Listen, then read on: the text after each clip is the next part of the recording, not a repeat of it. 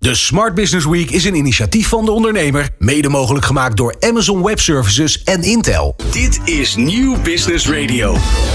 De ondernemer presenteert de Smart Business Week. Tot en met 7 oktober, elke werkdag tussen 12 en 2, live vanuit Cupola Access. De techcampus voor digitalisering van het MKB. Slimme technologie, vooruitlopende ondernemers, visionaire CEO's en natuurlijk inspirerende verhalen.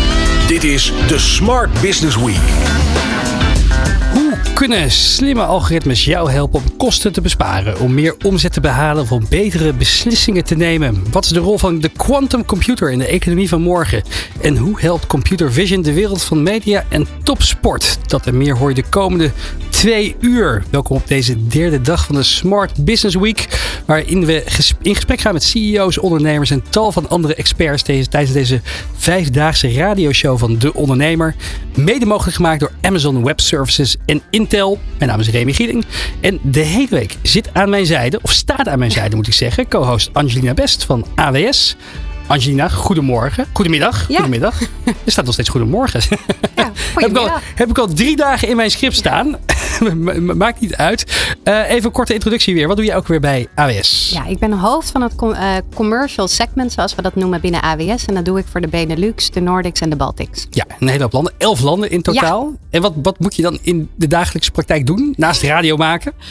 Nou ja, mijn primaire verantwoordelijkheid is natuurlijk dat klanten blij worden van onze technologie. En ik heb gelukkig een heel team om die klanten dagdagelijks te helpen. Dus ik zorg dat mijn team dat eh, zo goed mogelijk kan doen. Wat zijn de leuke klanten die je recentelijk hebt gesproken? Is er eentje die je bijspringt? Waarvan je denkt, oh, dat Ja. was gaaf. Nou ja, misschien in het kader van vandaag rondom machine learning vind ik eh, Growy wel een hele toffe klant. Eh, die hebben een, ja, een gerobotiseerde farm hebben ze gemaakt. Waarbij eigenlijk robots met sensors en camera's constant de plantjes in de gaten houden. En als er een plantje nou, gele blaadjes krijgt, dan past de robot dat zelf op basis van machine learning helemaal aan. Dus dan gaan ze het water anders doen, het licht, de voeding. Eh, ja, en daardoor is het veel efficiënter, worden de plantjes beter. Ja, en hebben we dus ook veel minder ruimte nodig om die planten goed te laten groeien. Dus eh, ja, super innovatief en heel duurzaam. Klinkt super gaaf. Growy, mooi, Ja, eh, mooi, mooi, mooi bedrijf. Ik ga er meer over googlen. Misschien hebben we in het jaren 20, eh, even kijken hoor, het eh, 2100 wel geen, geen boze boeren meer, maar boze robots. Boze de boze robots, farming robots. Nou, we, eh, we gaan het meemaken. Eh, gisteren hebben we het gehad over cybersecurity, data science. Ja. Dave Maasland was de gast, Rick van der Woerd van Amsterdam Data Collective. Eh, Dave Maasland van IZ Nederland. Wat, wat is jou daarvan bijgebleven? Ja, ik vond het heel leuk, want eh, Dave die wist het heel toegankelijk te maken met allemaal eh, ja, voorbeelden uit de praktijk. Dus er zijn woorden bij mij bijgebleven als digitale hygiëne, digitale BHV'er.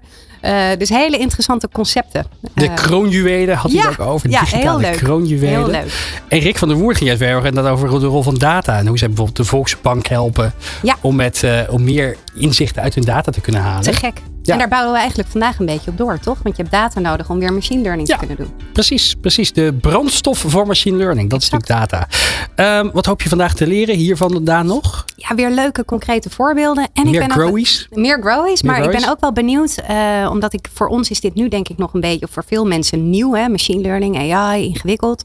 Maar ik vraag me af, hoe ziet de wereld er nou over tien jaar uit? En kijken we dan niet terug van, joh, hoe hebben we ooit zonder kunnen doen? Een beetje de mobiele telefoontijdperk. Ja. Dat mensen in het begin nog vroegen van ja, waarom heb, waarom heb ik dat ding eigenlijk nodig? Ja, Ik kan eh, thuis ook bellen. En tegenwoordig kan je natuurlijk niet, Ja. geen, geen bus meer instappen of iedereen zit op zijn precies. telefoontje. Dus Nou, kijk je forward in de toekomst. En ik denk nou dat we hele mooie gasten hebben vandaag die daar eh, een blik op kunnen geven. Ja, dat gaan we doen met inderdaad onze gasten, met jou, eh, maar ook met onze tafelheer vandaag.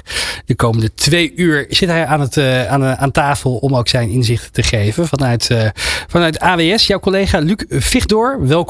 Ja, dankjewel eh Remy. Wat, eh, wat doe jij in het dagelijks leven? Ik zag Sports Technology Advisor. Wat, wat betekent dat? Ja, is een hele mond vol hè. Ehm, mijn achtergrond ligt heel erg in de data en de, en de machine learning. En dat heb ik eigenlijk een, een aantal jaren heel veel gedaan bij veel verschillende klanten in veel, bij veel verschillende industrieën. En eh, sinds, sinds een jaartje of twee focus, me, fo- focus ik me eigenlijk alleen op sport. Dus eh, denk aan eh, de races bij de Formule 1, de voetbal. En hoe kan je data gebruiken om nou die sport compleet te transformeren? Daar gaan we het vandaag verder over hebben. Een van de dingen die ik ook wel fascinerend vond, ik zat even op jouw LinkedIn te spieken, is dat je niet alleen maar dingen in de sport doet, maar ook in de generatieve AI. Uh, ja, ja, ja. Dat, dat, is eigenlijk een, een als een persoonlijke, als een persoonlijke fascinatie. Kan je daar iets over vertellen? Ja, ik vind het gewoon um, enorm interessant op uh, de verschillende gebieden waar je eigenlijk AI kan, uh, kan toepassen. En een van die gebieden waar ik me dan met een, naast mijn werk op focus is ook de kunst. Dus hoe kan je AI gebruiken om eigenlijk dat creatieve proces, om dat te versnellen, te verbreden. Zodat je eigenlijk als artiest ook kan samenwerken met de computer om dus nieuwe creaties uh, te creëren die, die daarvoor eigenlijk niet mogelijk waren. Dat hebben we eerder gehoord deze week, ja, Angelina. Wat, wat, wat, vertelde uh, Jim Stolz hier ook weer over? Ja, dat er een prijs was gewonnen door iemand die dus uh, AI had gebruikt om een mooi kunstwerk te maken. En waar daar de meningen over verdeeld zijn. Hè? Van is dat gaaf of is dat juist... De, de kunstcritici waren daar erg boos over. Hij had zelf het, de, de, blijkbaar had deze man die had een, een, kunstwerk ingestuurd voor een of andere bekende kunstprijs. Hij had ervoor het algoritme van Midjourney gebruikt om tot een bepaald nou, kunstwerk te komen. Midjourney is inderdaad een vorm van generatieve AI die beelden kan genereren op basis van een aantal keywords die je invoert. Wat vind jij? Ja, ik heb dat ook gezien. En ik, uh, ik denk dat heel veel mensen uh, daarvan denken dat het gewoon dat je gewoon een, uh, bijvoorbeeld een zin geeft en dat dat AI dan al het werk voor je doet. Maar als je, en je hebt een prijswinnend kunstwerk. Ja, maar, maar als je gaat kijken wat die, wat die jongen, nou, die artiest eigenlijk werkelijk heeft gedaan, dat is een enorm proces geweest mm. om te komen tot dat kunstwerk. Hij is echt gaan kijken naar welke zinnen leiden tot mooie kunstwerken. Wat zijn de woorden uit die zinnen die leiden tot mooie kunstwerken? Hoe kan ik dat samenbrengen en dat weer daarop weer door evalueren? En hij is eigenlijk door een enorm proces gegaan om dat kunstwerk te creëren. En dat uiteindelijk zijn allerbeste werk, wat hij uh, na al die tijd en al die investering uh, heeft gecreëerd, dat heeft hij ingestuurd. Dus ik denk dat het, het is zeker niet zo makkelijk als sommige mensen denken. Je stuurt een zinnetje op en je krijgt een mooi werk. En dus dat jij zegt, het is win je alle prijs van.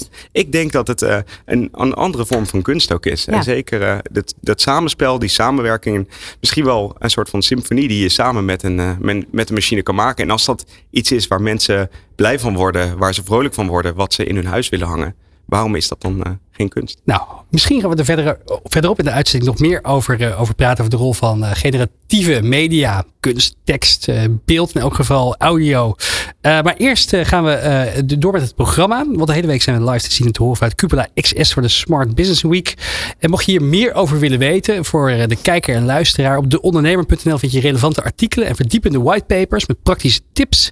En daar zie je ook hoe je je kan inschrijven voor de Smart Business Roadshow. Vier events in november kriskras door het land. Dus altijd bij eentje bij in de buurt. Waarbij de sprekers uit de uitzending, ja, je kunt ze daar ontmoeten. Maar ook je eigen cases voorleggen aan de experts van AWS en Intel. Houd ervoor deondernemer.nl in de gaten. We gaan snel door met het programma. We gaan van start. Tot twee uur is dit De Ondernemer met de Smart Business Week. Presentatie Remy Gieling en Robert van den Ham. Op Nieuw Business Radio. Ja, Robert van Ham heeft vandaag een dagje vrij. Straks verderop in de uitzending horen Roland Tameling van De Ondernemer zijn vervanger. Maar eerst de digitale transformatie, kunstmatige intelligentie en de belofte van de quantumcomputer bieden ondernemers heel veel kansen. Maar ja, wat betekenen deze ontwikkelingen nou eigenlijk in de praktijk? En daarover bellen we met Deborah Nas, professor aan de TU Delft. En zij weet als geen ander wat de impact van disruptieve technologie is op bedrijven en banen. Deborah, goedemiddag. Goedemiddag. Waar, eh, waar, je, je bent veel onderweg. Waar bel je vandaag vandaan? Ik zit nu nog thuis. Maar oh. ik, uh, en, na dit belletje ga ik de auto in. Oké. Okay, Om een, uh, een presentatie te geven. Het is namelijk de dag van de leraar vandaag. Het is de dag van de leraar. Het is de week van de ja. eenzaamheid ook nog eens. De dag van de leraar. Ja, het is soms dus, moeilijk bij te houden. Dus je gaat iets, iets vertellen ja. over de rol van AI op het vak van educatie? Ja, op het onderwijs en ook uh, toch wel het belang van meer technologie in het onderwijs stoppen. Want ja, we weten allemaal dat er steeds meer uh, banen in de technologische hoek komen. Dat eigenlijk technologie in elke baan zijn toetreden doet. Maar als je kijkt naar het onderwijs, vooral op basisscholen en middelbare scholen, is het nog wel bedroevend hoe weinig technologie daarin zit. Ik uh, sprak recentelijk met uh, een grote denker over dit onderwerp, ook Yuval Harari. Dit is uh, auteur van diverse boeken, waaronder Homo Deus. Ik, ik, vroeg hem, hij gaf ook een lezing over kunstmatige intelligentie. Ik vroeg hem wat de impact van AI zou zijn op zijn werk als spreker en historicus. Ik ben wel benieuwd, hoe zit dat bij jou? Hoe zit dat bij mij? Nou, ik kan me heel goed voorstellen dat ik in de toekomst, op de wat langere toekomst, dat ik toch echt wel mijn eigen avatar heb. Um, waar ik gewoon uh, uh, tekst heen kan sturen. Uh, en dat dat er in een strakke presentatie of een YouTube-filmpje uitkomt. Ah, dus dat je nog wel dezelfde kennis in huis hebt, maar dat je niet dat elke keer weer opnieuw moet, moet, als, als persoon moet gaan vertellen. Ja, ja. Ik heb bijvoorbeeld wel eens overwogen van ja, wil ik nou een, een, een soort van een videoserie op YouTube maken. En uh, dan wil je dat er eenheid in zit. Maar ik denk in de toekomst wordt dat allemaal wel opgelost. Ja, precies. Dat, dus heel veel, ja, eigenlijk de, de, ook daarin saaie repetitieve taken. De camera's klaarzetten, de microfoons, uh, lichtgeluid, weet je wel. Dat dat, dat wordt overgenomen ja. door algoritmes. Ja, Interessant. Um, even terug naar uh, de dagelijkse praktijk voor veel ondernemers. Um, jij bent, uh, weet veel vanuit je rol als, uh, als professor bij de TU Delft over de impact van kunstmatige intelligentie in quantum computing. Daar gaan we het misschien zo meteen nog over hebben. Zijn Nederlandse ondernemers voldoende bewust van wat de mogelijkheden van data en AI zijn anno 2022? Ik vind van niet, nee. En uh, ik denk dat die, kennis uh, is in corporates wel goed aanwezig. Uh, alhoewel niet overal verspreid in de organisatie, maar dan bij bepaalde afdelingen. Uh, maar ik vind dat het in het MKB nog wel heel laag is eigenlijk. En eh, ik vind persoonlijk dat als je directeur bent van een onderneming, dat je echt wel moet begrijpen wat er allemaal op je afkomt waar het heen gaat, die technologieën toch net even wat dieper gaan begrijpen dan alleen maar het woord AI. Um, je daarin verdiepen en nadenken over wat betekent dat voor de toekomst van mijn bedrijf. En er is bijvoorbeeld best een goede, zeg maar als, als startpunt, best een goede uh, cursus online. Hè? De nationale AI-cursus die we in Nederland hebben ontwikkeld. Ja, net ook een um, nieuwe, nieuwe editie gelanceerd onder leiding van Jim Stoltz. Over ja. ethiek ging die, ging die ja. specifiek. Ja, ja. die heb ik nog niet bekeken, maar dat wil ik wel uh, gaan doen. En binnenkort komt er ook de nationale kwantumcursus aan. Oh, kijk. kijk. Nou, dat is ook, ook een hele belangrijke. Zometeen kwantum. Ja. Ja, ja, Deborah, ik heb een keer jou uh, live zien optreden en daar was ik erg van onder de indruk. En wat mij daarin is bijgebleven is dat het kennis ontbreekt, maar ook vooral dat er veel weerstand is, vaak op verandering. Ja. Kun je daar misschien ja. iets over uitleggen? Ja, ja wij zijn. In zijn algemeenheid houden natuurlijk de meeste mensen niet zo heel erg van verandering. Hè? Want we hechten toch wel aan hoe we dingen doen en wat we hebben. En uh, we zijn geneigd om het nieuwe te vergelijken wat we hebben. En dan meteen aan te wijzen wat je kwijtraakt als je naar die nieuwe situatie gaat. Ja. Uh, dus uh, uh, bijvoorbeeld als je, van, als je een bepaald werkproces zou automatiseren door een algoritme, dan denken mensen meteen van ja, maar ik raak de controle kwijt. Ja. ja. Of ik raak mijn macht kwijt. Uh, of ik ben het inzicht kwijt. Uh, dus we zijn heel erg gefocust op wat je kwijtraakt. Ja. En niet zozeer wat je erbij... We maken, en we romantiseren een beetje het verleden. Dus een voorbeeld wat, jij, wat je toen ook gaf is een kind die met Lego speelt. Dat vinden we heel mooi. Maar op het moment dat hij achter zijn iPad Minecraft zit te spelen... dan vinden we dat lastig. En zeggen we, joh, moet je niet eens buiten gaan spelen? Ja, en daar, daar gebeurt eigenlijk precies hetzelfde. Hè? Als ja. je uh, aan mensen vraagt die goede ervaringen hebben met, met spelen met Lego als kind. En je vraagt gewoon wat zou je dan liever zien? Dat je uh, je kleinkinderen of, of kinderen met uh, Lego spelen een middag of een middag op een iPad aan het Minecraft er zijn, dan kiezen de meeste mensen voor Lego. Want dat kennen we en dat begrijpen we. En heel veel mensen zeggen dan ook van ja, kijk, in die digitale wereld, die oog-handcoördinatie en dat 3D-inzicht dat raak je kwijt. Ja. En je krijgt daar een andere oog-handcoördinatie en een ander 3D-inzicht voor terug in die digitale wereld. Alleen omdat je daar dan niet mee bekend bent, schat je dat als minder waardevol in. Dus en als je die parallel dan trekt met AI, zie je dat daarin dan ook? Uh, ja, daar speelt, ja, dat zie je daar ook. Dus wat ik net noemde, controle, ja. uh, inzicht. Um, maar vooral dit, dat gevoel van controle. Maar daar speelt ook wat anders. En dat is de angst om irrelevant te worden. Hmm. Uh, want naarmate meer een algoritme meer overneemt. En dat hele langetermijn idee wat ons vaak voorgeschoteld wordt. Dat alles overgenomen wordt door algoritmes. En dat je daarmee dat heel veel banen irrelevant worden. Uh, ja, dat, dat voedt eigenlijk onze angst en onze weerstand tegen die nieuwe technologieën. Fedor, we hadden het net met jou over de generatieve kunst of de generatieve AI. Eh, algoritmes die kunnen lezen en schrijven, maar ook afbeeldingen kunnen maken, video's kunnen maken. We hadden het over een algoritme wat een kunstwedstrijd had gewonnen. Veel weerstand vanuit die traditionele kunstwereld. Komt dat hier denk je ook vandaan? Dat je zegt uh, dat, die, dat, dat, dat, die, dat die kunstenaars denken, ja, ik word zo meteen overbodig. Ja, ja eh, ik, ik, denk wel dat dat, uh, dat dat er zeker mee te maken heeft, uh, die, die angst ernaar. En ook uh, misschien met de, ver, de, verkeerde verwachtingen die mensen hebben bij, bij wat AI kan doen op dat moment. Dus, het, het, het, het, voelt misschien een beetje als, als magie, hè? van poef, het is er. Maar er zit veel meer mensenwerk aan de grondslag. Ja, er zit, er zit gewoon om een goed AI-model te creëren, om een AI-model toe te passen in een bedrijfsproces, zit gewoon heel veel werk in. En uh, er, zit, uh, er zitten mensen achter die maken beslissingen, die kiezen hoe ze dat AI-model toepassen. En ik denk dat uh, die kennis van hoe dat nou precies in zijn werk gaat, als mensen zien hoe dat één keer is uitgevoerd, dat dat ook heel vaak het beeld van mensen verandert ten opzichte van, ja, van AI. Als die praktische ervaring hebben daarmee, als ze hebben gezien wat het kan doen voor ze, dat ook dat beeld vaak een beetje bijdraait ten opzichte van dat, die, eerste, die eerste gedachte van hey, AI gaat alles overnemen of AI gaat alles veranderen en dat doet het helemaal zelf. Ja, Deborah, onbekend maakt op moment, dat onderschreef je net ook al. We missen in Nederland, vind ik zelf ook vaak een beetje de, de, de inspirerende voorbeelden van bedrijven die echt er gebruik van maken om business value te, te, te, ja, te ontginnen. Een mooi voorbeeld wat jij vaak geeft, ook in je presentaties, is het bedrijf Lemonade. Kan je daar wat over vertellen? Ja, Lemonade is uh, zeg maar de nieuwe generatie AI-bedrijven. Of uh, verzekeringsbedrijven die optimaal gebruik maken van de AI. Uh, en Lemonade is dan een Amerikaanse partij, maar je hebt in, in China Zhong'an, die doet eigenlijk precies hetzelfde, die is eigenlijk nog veel groter. Um, wat daar gebeurt is dat ze eigenlijk zoveel mogelijk door algoritmes proberen te laten doen. En dat betekent dat um, ze verschillende AI-systemen hebben. Eén voor de customer service, één om informatie van klanten te verzamelen en offertes uit te brengen, één om klachten of de, claims af te handelen. En uh, doordat al meer dan 30% van hun claims instantaan automatisch worden afgehandeld door een algoritme, um, komen er eigenlijk veel minder claims bij uh, de customer service uit. En uh, dat betekent ook dat. En, en heel veel vragen worden ook afgehandeld door een ander AI-systeem.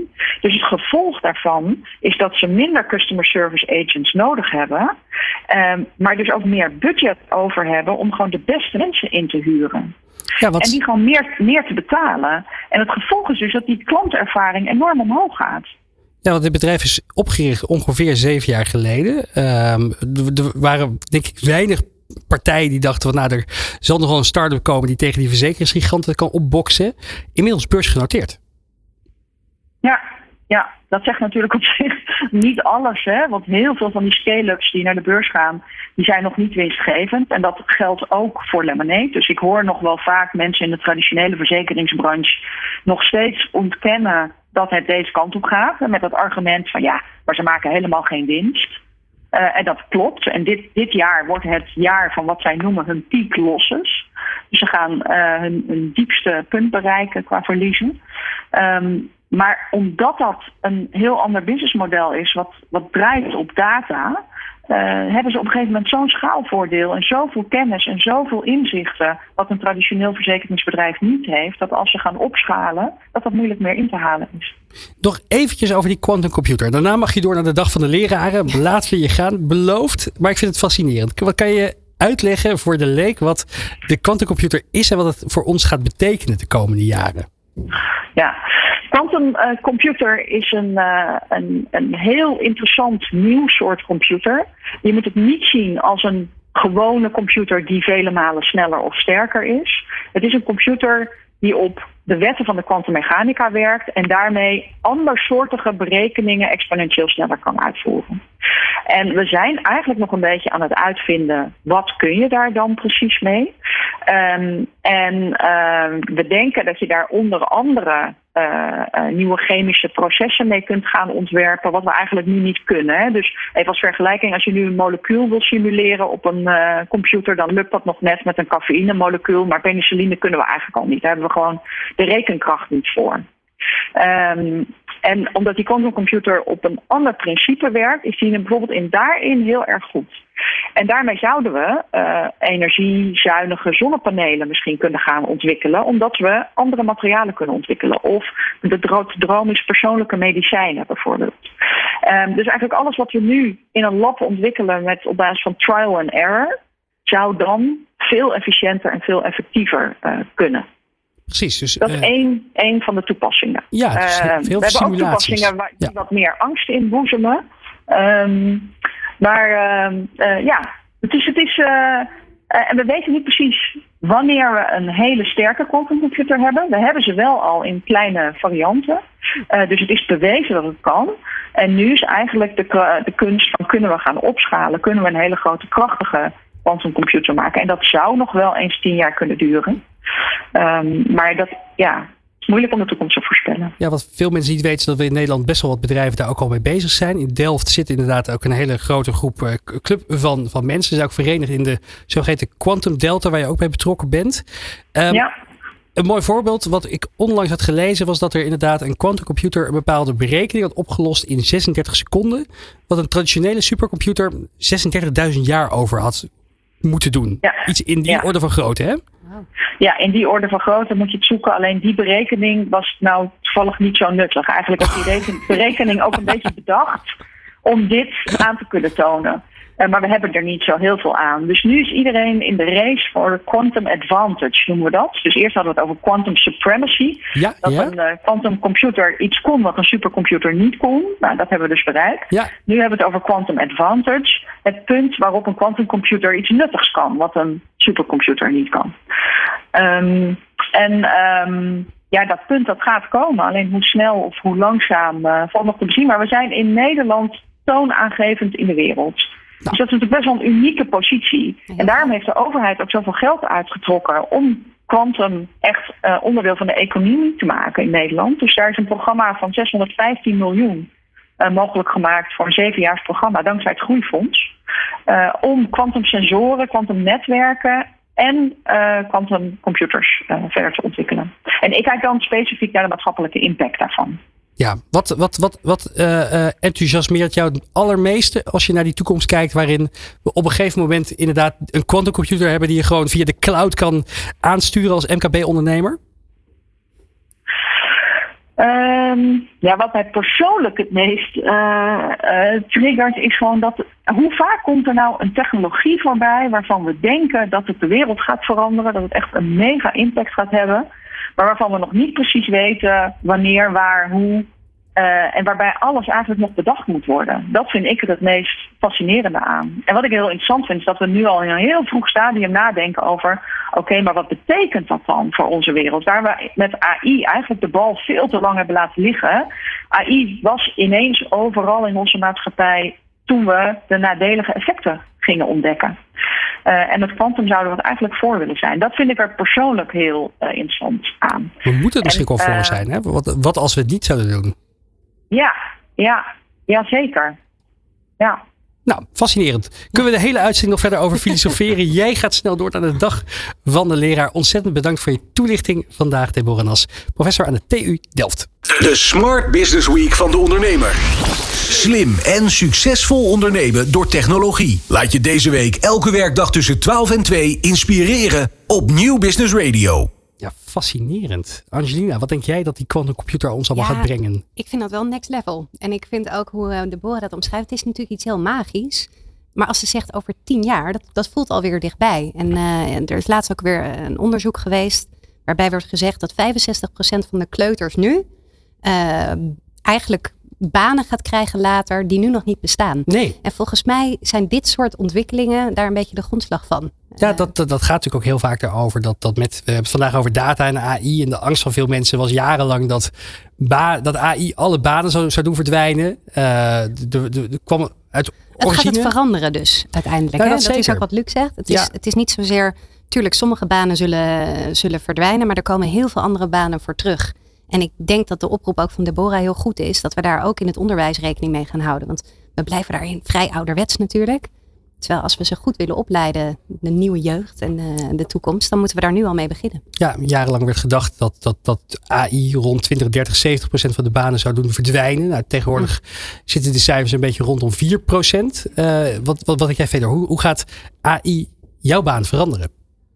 Ehm, ik denk dat het uiteindelijk mij mogelijk gaat maken om veel meer te doen. Veel meer te, te focussen op het creatieve proces rondom mijn werk. Eh, veel meer te focussen op eh, kijken hoe kan ik nou verbeteren en hoe kan ik innoveren binnen mijn organisatie. Samenwerken. Veel, samenwerken. En veel minder bezig zijn eigenlijk met dingen uh, als administratie, uh, dingen die automatisch voor me gedaan kunnen worden, repetitieve taken. Dus dat eigenlijk AI dat, al die taken voor mij over gaat nemen, zodat ik me meer kan focussen op ook uh, kijken hoe, hoe het werk van de toekomst er bijvoorbeeld uitziet. Of uh, hoe um, mijn baan over, over tien jaar en hoe kan ik het vormgeven? Hoe kan ik algoritmes gebruiken? Zodat ik in mijn eentje niet het werk van mij alleen kan doen of van tien anderen. Wat zou die komst van de quantumcomputer daar nog bij kunnen betekenen? Het feit dat je straks oneindig veel rekenkracht tot je beschikking hebt bijvoorbeeld? In de Formule 1. In de Formule 1 of in je generatieve AI. In de, in de Formule 1, uh, ik denk de makkelijkste manier om aan quantum computing te denken is aan optimalisatie. En uh, één onderdeel van de optimalisatie in de, die we in de Formule 1 toepassen, is eigenlijk om het, um, de auto van de toekomst te ontwerpen. De, met AWS hebben we samengewerkt met de Formule 1 om hun te helpen met uh, de auto uit 2022 te ontwerpen. Een auto die uh, veel, veel dichter achter een andere auto kan rijden. Wat hiervoor helemaal niet mogelijk was. En dat hebben we gedaan door allemaal simulaties, enorm veel rekenkracht te gebruiken om met een nieuw ontwerp te komen. Uh, met alle windstromen eromheen te monitoren. En dan kwamen uiteindelijk dus uit met een, een nieuw ontwerp. Dat ervoor zorgt dat racers veel dichter bij elkaar kunnen rijden. En wat ervoor uiteindelijk weer voor zorgt op de, op de racebaan, dat je veel meer inhaalmanoeuvres hebt veel meer actie van auto's die elkaar kort volgen. En uiteindelijk een, een veel gavere race voor de, voor de kijker. En uh, dit zijn um, eigenlijk voorbeelden waar quantum computing. Uh, nu kost het voor één simulatie kost dat eerst vier dagen om één simulatie te doen. Nou, stel we kunnen dat straks in een minuutje doen of 30 seconden. Kunnen we veel meer proberen. Kunnen we uh, veel meer verschillende combinaties. En komen we straks misschien op met complete nieuwe designs die we nooit voor mogelijk hadden gehouden aangeschoven in de studio is iemand die daar ook ongelooflijk veel van weet. Uh, Ronald Tameling van De Ondernemer. Welkom. Dankjewel Remy. Fijn ja. om hier eens een keer te zijn. Je, je bent uh, van, uh, je bent, komt net terug uit, uit Londen, daarvoor Seoul. Je, bent, je werkt bij De Ondernemer, maar je hebt ook nog heel veel andere activiteiten. Um, zo eventjes over ja, de rol van data en AI in die mobiliteits- en automotive markt. Ja. Maar in het tweede uur van dit programma, van de Smart Business Week, ga jij ook rondlopen bij Cupola Access, waar we hier vandaag zijn in Haarlem. En wat een plek is dit zeg. Ja, Echt hoe, heel tof. Hoe kom jij vanochtend binnen hier? Ja, ik, ik, ik dacht al, welke cel uh, zal ik de komende, komende jaren gaan bevolken? Maar uh, nee, ik ben blij dat ik daar niet in hoef te leven, laat ik het zo zeggen. Maar dit lijkt me wel een hele toffe plek om te werken, ja. Ik zie ook heel veel mensen met uh, enorm veel kennis, waardoor ik echt denk, oh, ik ben zo ongelooflijk dom op dit vlak, jongen. Hey. Met die, al die, die technologie. En, maar als je dan de afgelopen dagen al deze show luistert en al die kennis die dan wordt gedeeld, uh, is het eigenlijk meer de conclusie hoeveel je kunt leren werkelijk. Ja, nou, en jouw vak is natuurlijk een vraag stellen. Dus je kunt, uh, je kunt jezelf als geen ander in hele korte tijd bijscholen op dit vlak. Zometeen ja. ook. Wie ga je ook weer spreken? Ik ga straks een rondje lopen met uh, Tim van I Am Digital. Dat is een van de, van de, ja, de bevolkers, zal ik maar zeggen, van, van Cupla XS hier. En um, wat zij doen, ze staan onder andere aan de wieg van de nationale AI-cursus. En wat zij dus doen voor MKB'ers en voor grotere ondernemingen, um, is dat zij, uh, uh, nee, dat hoor je straks allemaal natuurlijk, maar zij hebben uh, cursussen waardoor je als ondernemer AI meer op waarde gaat schatten en ook gaat leren hoe je dat kan inzetten voor groei en optimalisatie van je bedrijf. Dus daar gaan we straks een mooi rondje lopen. Um, ik ben heel benieuwd wat er allemaal uitkomt en hoe je dat dus als ondernemer kan gaan inzetten. Ja, we hebben vandaag over die kracht van data, machine learning, AI. Je ja. het al, je hebt veel, veel jaren uh, werkervaring in de mobiliteits- en automotive markt. Het gaat altijd weer over die autootjes. Ja, ja. ja ik, en ik ben wel benieuwd. Want, ja, ook, jou, ook jou, jouw buurman, Fedor, ja. die heeft natuurlijk ook, doet veel rondom de Formule 1 onder meer. Dus het leek me leuk om even een kort blokje toch even ja. aan te wijden met z'n met, met, met allen. Je hoorde net al wat, wat, wat, een, wat data en rekenkracht zou kunnen betekenen. Je, je bent net ook weer teruggekomen uit Seoul, waar je ja. voor Hyundai. Hyundai was Hyundai. Ja, ja. Uh, maar hoe zou, als we even filosoferen, hoe zou inderdaad uh, de auto van de toekomst eruit kunnen gaan zien als we in één keer allemaal algoritmes hebben die met rare rekenkracht nieuwe materialen ontdekken? Uh, rijden we nog wel op vier wielen straks? Ja, dat is een hele goede vraag. Hyundai is onder andere bezig met, met vliegende auto's. Of eigenlijk het zijn niet eens meer auto's, maar het zijn voertuigen natuurlijk. Hè. En je ziet dat er, dat er heel erg in de breedte wordt geïnvesteerd door zulke grote internationale partijen. En als je zegt van, als je mij vraagt welke rol speelt AI nou in de wereld van mobiliteit, dan heb ik in eerste instantie één woord en dat is veiligheid. Maar eigenlijk zijn het drie woorden en dat is de zelfrijdende auto. Dan wel zelfvliegende auto. Want ik ben een paar jaar geleden uh, in Silicon Valley geweest bij Nvidia onder andere en Qualcomm en al die bedrijven die daar bezig zijn met allerlei veel te slimme computers die nog lang niet slim genoeg zijn om die voertuigen zelf veilig de taken van de mensen te kunnen laten overnemen. Of beter gezegd nog te kunnen laten aanvullen. Uh, ik kan me herinneren dat ik daar met een uh, ontwikkelaar sprak en die liet mij zien hoe de computer uh, het verschil tussen een, een kartonnen uitsnede van een hond kon onderscheiden van een echte hond. Dus hoe die de haren herkent, hoe die de kromming van de rug herkent. En dat hij dus weet, daar moet ik wel voor stoppen. En nou, dat is gewoon een, een, een bord aan de zijkant van de weg voor een hondenpension of iets dergelijks. Um, dat is de komende jaren in ieder geval, uh, in mijn beleving, het belangrijkste, uh, de belangrijkste de, ja, manier waarop AI wordt ingezet voor de toekomst van de automobiel. Ja, Fedor, heel veel. Je hebt ook heel veel tegenstanders hè, van de zelfrijdende auto. Als in mensen die zeggen: nee, dat gaat nooit gebeuren. Het, het, dat dachten we ook heel lang van schaken. We hebben ook heel lang geroepen met z'n allen. En algoritme zal nooit van, de, ja, van, nooit van de mens kunnen winnen. Het spel Go later. Uh, DeepMind heeft gewonnen van Lee Sedol. 2017 was het, was het, meen ik. Als jij ernaar kijkt, een zelfrijdende auto. Zo complex is het toch ook weer niet. We kunnen naar links en naar rechts sturen, we kunnen gas geven, we kunnen remmen. Ja, dat is, uh, dat, dat is denk ik een, uh, een heel vereenvoudigd beeld eigenlijk van wat er wel niet allemaal bij komt kijken. Want um, zeker als je er um, nog wat verder over na gaat denken, er zit namelijk heel veel kennis in jouw hoofd die, uh, die jou helpen bij de beste beslissingen maken. Bijvoorbeeld als jij een, een bepaalde weg afrijdt. En um, als ik je bijvoorbeeld het voorbeeld geef, stel je rijdt door een woonwijk. En dan uh, je ziet, uh, er komt in één keer een auto van rechts uit een straatje. Dat is helemaal uh, afgeschermd door, door woonhuizen. Nou, jij weet dat je daar voorzichtig moet rijden, omdat er die mogelijkheid is dat daar auto's vandaan komen. Maar een algoritme dat bijvoorbeeld alleen camera's heeft. En niet die kennis van dat daar mogelijk auto's uitkomen. Hoe weet hij dat die auto daar, daar uitkomt? Dus is, er zijn eigenlijk heel veel verschillende van die voorbeelden. Dat wij als mens hebben wij eigenlijk allemaal kennis, historische kennis. Of mensen hebben ons dat verteld. Hey, misschien je moeder naast je in de auto. Weet je, je moet daar voorzichtig zijn bij die, uh, bij die, bij die tweede staat er rechts. Daar kan het nog wel eens fout gaan. Nou ja, op basis daarvan, van, van daarvan, al die informatie bouwen wij een wereldbeeld. En dat helpt ons bij het besturen van een auto. Nou, um, denk ik dat we bij zelfrijdende auto's, dat we eigenlijk dus die, die hoge verwachtingen waar we het net voor hebben, AI gaat in één keer alles op, oplossen, dat we dat, die fout misschien ook deels hebben gemaakt bij, het, uh, bij de zelfrijdende auto, gelijk naar een compleet autonome auto zijn willen gaan. Terwijl AI al eigenlijk in bijna elke auto zit ingebakken. Heel veel mensen gebruiken al AI. Denk aan bijvoorbeeld als jij uh, een, uh, een redelijk nieuwe auto hebt. En dan heb je bijvoorbeeld lane assistant in je auto. Dus er zijn camera's in je auto die Um, die detecten eigenlijk de, de, de rijbaan. Ja. En als jij over die banen gaat, geeft hij jou een, een, uh, een piepje. Hey, moet oppassen, weet je wel? Of een por in je rug. Dat kan ja, ook. ja, of een por in je rug. Je digitale moeder, zo gezegd. Ja. Hey, pas op, je rijdt over de lijn. Ja, ja, ja, ja. precies dat. En dat is dus ook artificial intelligence, die jou helpt bij de auto, uh, de auto veiliger te besturen. Maar ook um, iets van cruise control en adaptive um, distance control te tegenover de, uh, de persoon waar jij achter rijdt, die jou ook helpt als die persoon in één keer remt. hey, um, misschien moet je ook remmen. Of ik rem de auto ook voor je. Wat, wat ook veilig maakt. Het wegrijden bij een stoplicht. Die even een pipje geeft. hey, de, de, de auto voor je rijdt weg. En zo zit er dus eigenlijk al uh, heel veel artificial intelligence in je auto. Maar een kantelpunt, uh, of een, eigenlijk een, een, een kanttekening daarbij wil ik zeggen. Um, is dat er de technologie, de hardware en de software die nu in de auto zit, die kan eigenlijk nog niet heel veel beter dat uh, die taken waarnemen dan wij mensen. Hè? Want wij kunnen over het algemeen verder kijken dan 300 meter voor de auto. En kunnen inderdaad ook wat, wat meer vooruit denken. En, en denken, oh wacht even, hier zou het wel eens mis kunnen gaan. Vaak is een systeem in een auto nog heel erg reactief. Hè? Dus die krijgt input van de camera's en gaat dan pas uh, reageren. Wij zijn vaak iets verder aan het vooruitdenken. Maar wat je nu wel ziet, en dat is het kantelpunt waar ik heen wilde, is dat je qua hardware en software nu wel een soort versnelling ziet. Volvo heeft vorige week bijvoorbeeld aangekondigd dat er een, een auto komt met, uh, met LiDAR-technologie, lasergestuurde radartechnologie, die dus nog veel verder kan kijken. Uh, Chinese uh, makers zoals NIO zijn ermee bezig. En dat is denk ik wel voor de komende jaren in ieder geval een, een, een enorme versnelling. Maar die volledig zelfrijdende auto, ik denk dat dat wellicht wel echt een utopie zou zijn. zeker, ja, denk maar aan de, aan de Amsterdamse binnenstad. Al die toeristen die met hun rolkoffertjes ineens voor je auto gaan lopen dan moet je wel heel erg goed zijn. Maar ik, misschien ben ik wel de laatste die nu uh, moet zeggen dat iets nooit gaat gebeuren in deze week. Want... Ja, weet je, ik ga binnenkort ook weer naar San Francisco toe. En toen ik Natuurlijk. een paar maanden geleden was. Dat doet hij, dat doet hij namelijk gewoon. Moet jij zeggen met een beetje, beetje vliegbewegingen, meneer Tameling.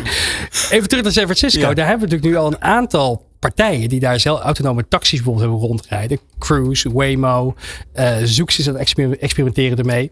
Bedrijf overgenomen door Amazon. Ah. Um, en Uh, daaruit blijkt dus toch al gewoon dat die technologie meer en meer in de dagelijkse praktijk te vinden is. Ze waren eerst in Phoenix, Arizona. Daarvan zei iedereen, nou, Phoenix is lekker makkelijk, weet je wel, brede, brede straten. Is niet zo heel erg ingewikkeld. San Francisco lijkt me al een grotere uitdaging met alle, alle, alle, alle heuvels en de drukte op de weg, zeker in het centrum. Dus ja, Amsterdam is denk ik alleen maar de next frontier. Wat denk jij, Angelina?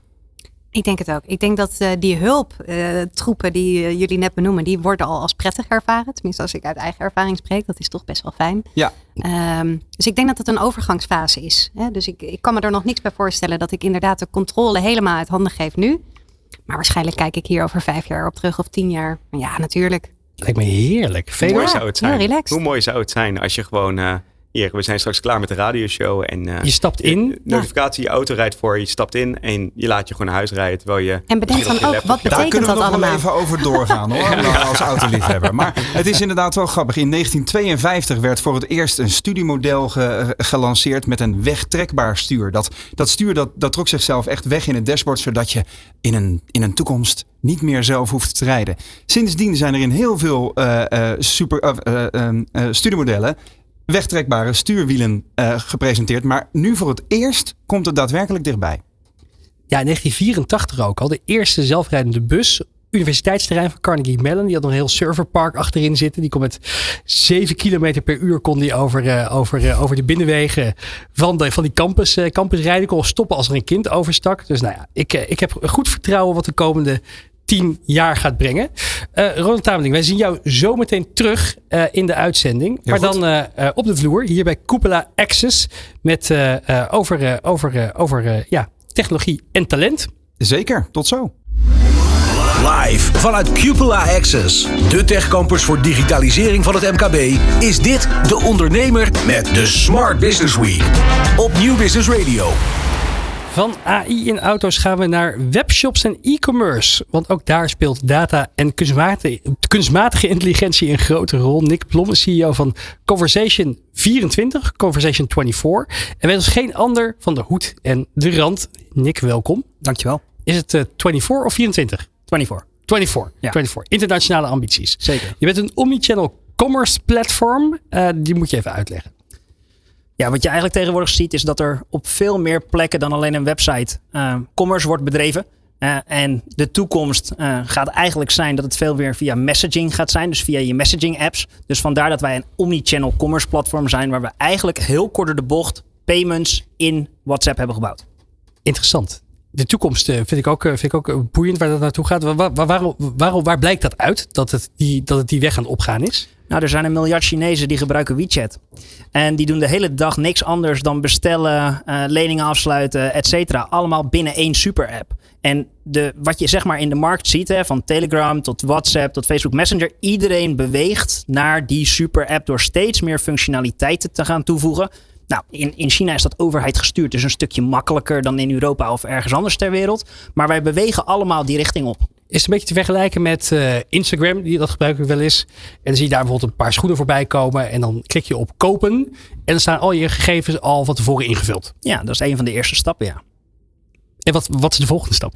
Nou, de volgende stap is wat je nu gaat zien. Is bijvoorbeeld bij WhatsApp heeft een catalogusfunctie uh, gelanceerd. Waarbij bedrijven eigenlijk vanuit hun eigen uh, e-commerce store hun producten in WhatsApp kunnen gaan pushen. En waar jij dus als bedrijf dus, of als consument gewoon kan gaan bestellen van... hey, ik uh, ben op zoek naar uh, schoenen. Jij krijgt catalogus toegestuurd. hey, maar ik ben op zoek naar een pump voor een dame. Krijg je die pumps toegestuurd. Nou, en het enige wat daar in die cirkel nog mist... is dat je ook daadwerkelijk de bestelling kan plaatsen. Dat je ja, af kan rekenen. Dus je zegt eigenlijk, we gaan af van het feit dat we uh, tegenwoordig... Hè, vroeger hadden we, hadden we de fysieke winkel als hub. Daar moest je helemaal naartoe gaan. Ja. We kregen vervolgens webshops. Dan moet je toch naar de URL toe gaan. Ja. En nu zitten consumenten meer en meer in de andere apps. Nou ja, daarna kreeg je inderdaad de app. Hè? Dus Ja. iedereen begon zijn eigen app te bouwen. Ja. Maar, nou ja, goed. Ik zit niet te wachten als consument zijn op 15 verschillende apps van alles en nog wat. Nee. Nou, toen gingen we naar zeg maar de, de, de, de commerce platformen à la Amazon, Coolblue en et cetera.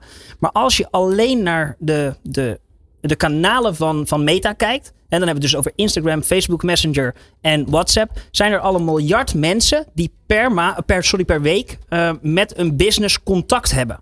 Dat is nu nog heel veel customer service. Maar de volgende stap daarvan is, nou, uh, ik wil wat, wel wat bij jou kopen of ik stuur je een promotie toe.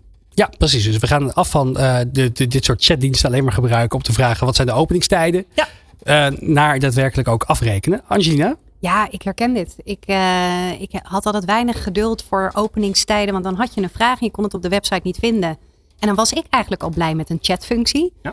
Uh, zeker als die goed was, hè? dus als hij ook echt mijn vraag wist te beantwoorden. Maar ik vind het heel prettig dat er inderdaad via WhatsApp allerlei mogelijkheden zijn. En ik kan me ook voorstellen, zo wil ik laatst iets reserveren, bijvoorbeeld niet per se iets kopen.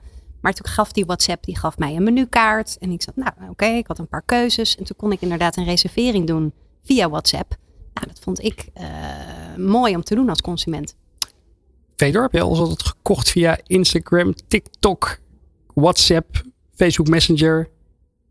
Nou, ik, uh, ik, ik heb wel eens. Uh, ik herken heel erg dat uh, het customer service, wat enorm fijn is tussen die WhatsApp. En ik, ik, ik vind eigenlijk een enorm logische stap om daar dus payments aan, aan te koppelen. En zeker, ik denk dat in heel veel gevallen een onderdeel van die customer service ook payments zou moeten zijn. Dus, Refunds. Ja, refunds. Uh, stel je voor, je wil een, eh, een, ticket herboeken. Wat je nu toch liever, eh, als ik contact heb met een luchtvaartmaatschappij. Uh, ik heb toevallig gisteren proberen een ticket om te boeken. Dat deed ik dan via de telefoon. En dan op een gegeven moment viel die lijn uit. Nou, dan was ik 30 minuten was ik erin. En toen, toen was het, mocht ik opnieuw beginnen. En dat heb je natuurlijk niet uh, met WhatsApp. Hè? Dan, dan blijft je gesprek blijft daar. En uh, je kan eigenlijk ook reageren op het moment dat het jou uitkomt. En ja, het lijkt me gewoon heel logisch om daar ook. Uh, stel, er komt dan een, wat kosten bij kijken. Om dat gewoon via WhatsApp compleet af te handelen. Nou ja, weet je wat het gekke eigenlijk in Nederland is? En iedereen onderschat dat. Maar 98% van alle smartphonebezitters in Nederland heeft WhatsApp op zijn telefoon. En WhatsApp heeft een open ratio van 99%. Dus dat wil zeggen dat als jij als bedrijf een outreach doet, dat je eigenlijk zeker weet dat je gelezen wordt. Dat wil niet zeggen dat iemand reageert, maar het wordt in ieder geval gezien. En op dit moment is iedereen nog heel erg vanuit de customer service. Hè? Net wat jij zegt met een ticket omboeken en et cetera. Maar wat we zo meteen gaan zien. En nou wij hebben daar al wat voorbeelden van. We hebben net gelanceerd met Bakker Bart. Uh, je kan zo meteen gewoon via WhatsApp bij Bakker Bart je broodjes bestellen. Dus niet meer naar de webshop. Gewoon sturen. Ik wil een uh, broodje gezond met kaas. En gewoon de hele flow door. En ze komen hem bij je brengen. Ja, te gek. Het nadeel daarvan lijkt me ook alweer dat partijen misschien wel gaan gebruiken om ongevraagd aanbiedingen te sturen. Dat je straks WhatsApp opent en dat je uh, de eerste twintig berichten die je hebt, je denkt, oh jee, populair hè.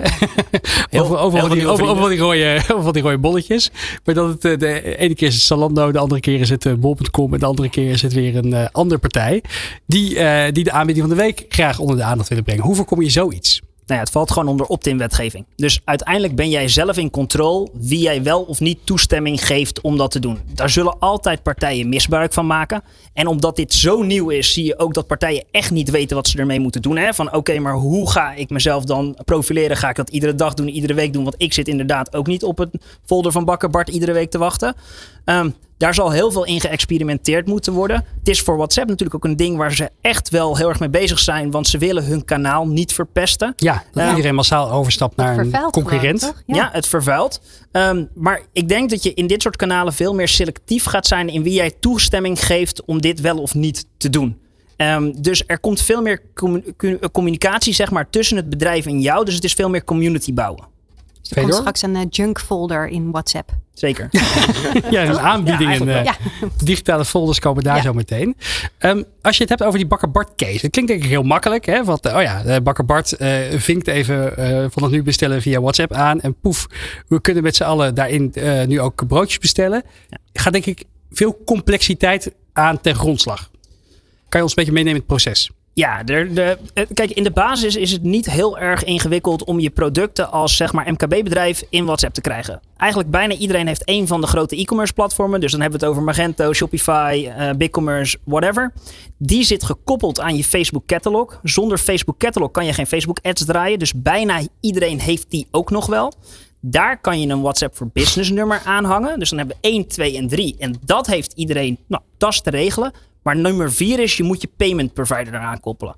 Nou, en daar zijn wij nu de enige in de wereld die dat ertussen hebben gebouwd. Uh, we zijn begonnen met Tiki van ABN AMRO. Mm -hmm. um, in maart gelanceerd, uh, uh, POC gebouwd. Um, we hebben nu net een chatbot erin ge, ingevoegd, omdat daar veel vraag naar was. Maar het belangrijkste, we hebben ervoor gezorgd dat we de order die in WhatsApp gedaan worden, terug het e-commerce systeem in kunnen schieten. Um, ja, en dat was wel even een klusje. en afgelopen week hebben we bekend mogen maken dat we met AGN Live zijn gegaan. En er staan er nu nog drie de komende maand die, die, ja, die gaan gebeuren. Dus eigenlijk wat je doet, is je brengt heel veel technologieën samen. Je hebt enerzijds heb je natuurlijk de technologie van WhatsApp die al bestaat. Je hebt de payment provider. Je hebt de webshop functionaliteit. Ja. En jullie zijn eigenlijk de, de, de, de schakel die daartussen zit. De, de chatbot. De stekkerdoos. Ja. ja. Fedor, jouw, jouw datahart moet hiervan beginnen te kloppen. Wat, zie je, wat, wat voor mogelijkheden zie jij hierin?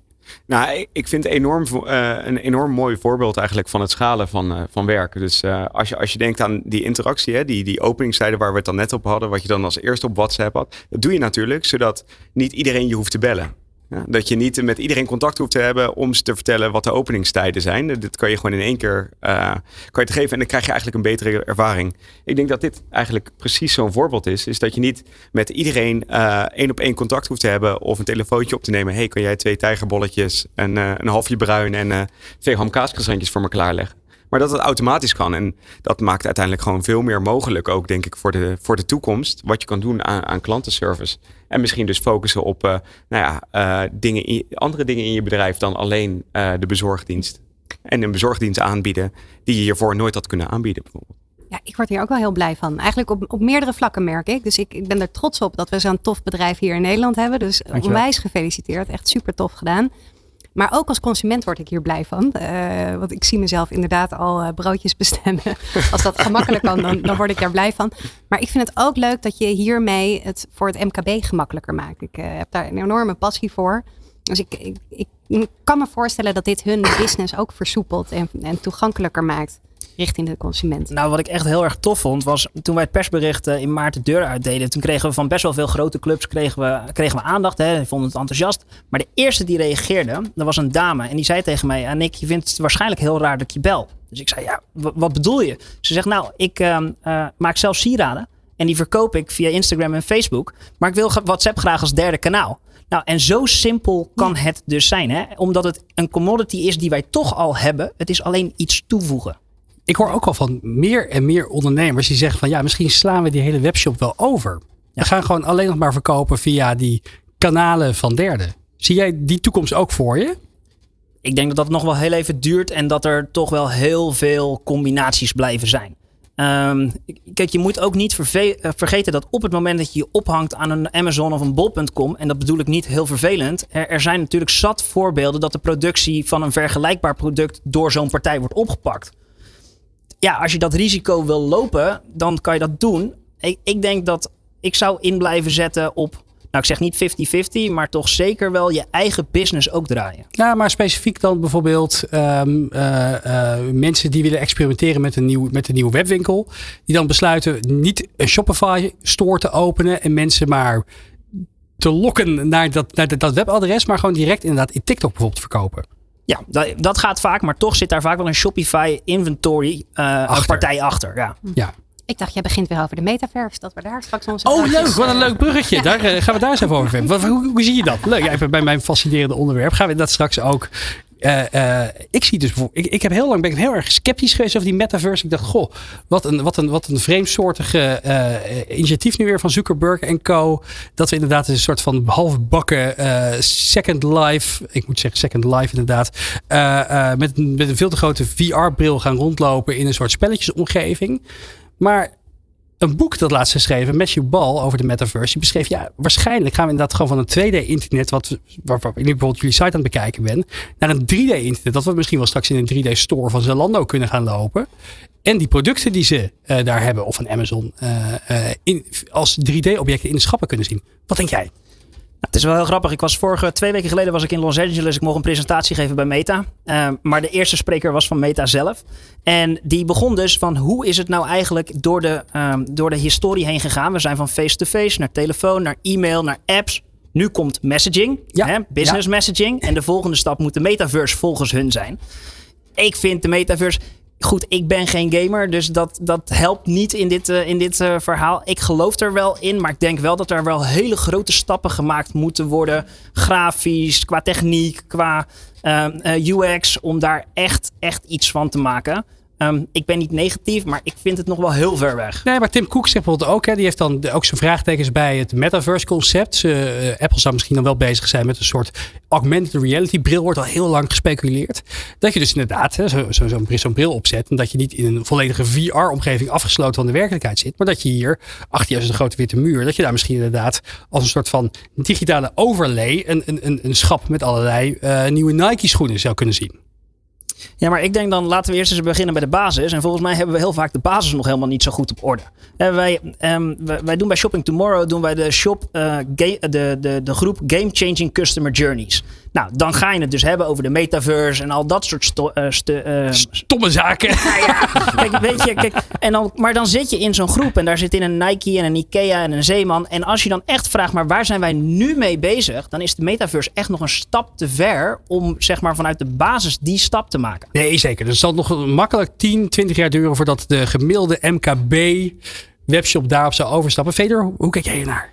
Ja, ik, ik durf geen inschatting meer te maken van hoe lang dat duurt. het is heel gevaarlijk om uh, Sommige dingen kan je goed uh, voorspellen in de toekomst. Maar uh, dit soort ontwikkelingen is, is heel lastig. Dat kan heel snel gaan. Dat kan ook langer duren. Maar, Denk je dat het gaat gebeuren?